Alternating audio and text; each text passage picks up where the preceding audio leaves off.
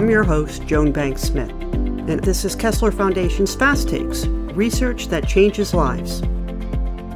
In this episode, Dr. Brian Sandroff, Senior Research Scientist in our Center for Neuropsychology and Neuroscience Research, talks about his peer reviewed article, Exercise Training in Multiple Sclerosis, published in April 2022 in the journal The Lancet Neurology.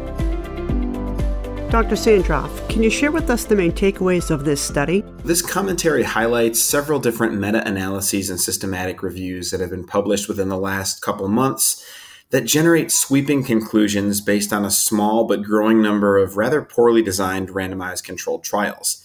And this wasn't a research study per se, but more of a commentary. And we wanted to publish this quickly, considering that the poorly designed trials are being published at an increasing rate and are at risk of becoming the status quo.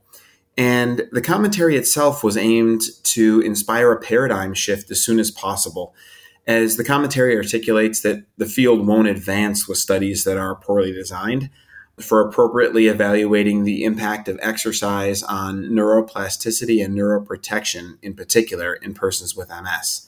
What is the impact and next implications of this publication to the field? Our hope is that uh, this will help the next crop of research studies to make better evaluations of exercise as a possible neuroplasticity or neuroprotection inducing behavior.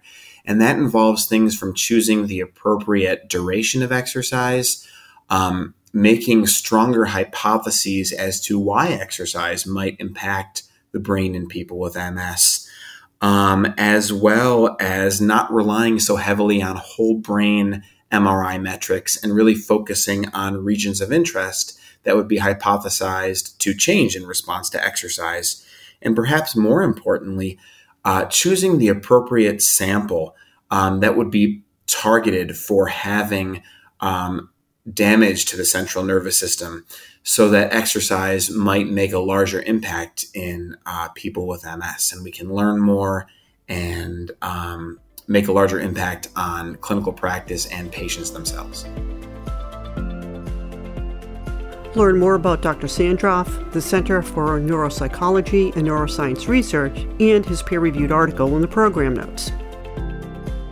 Tuned into our podcast series lately? Join our listeners in 90 countries who enjoy learning about the work of Kessler Foundation.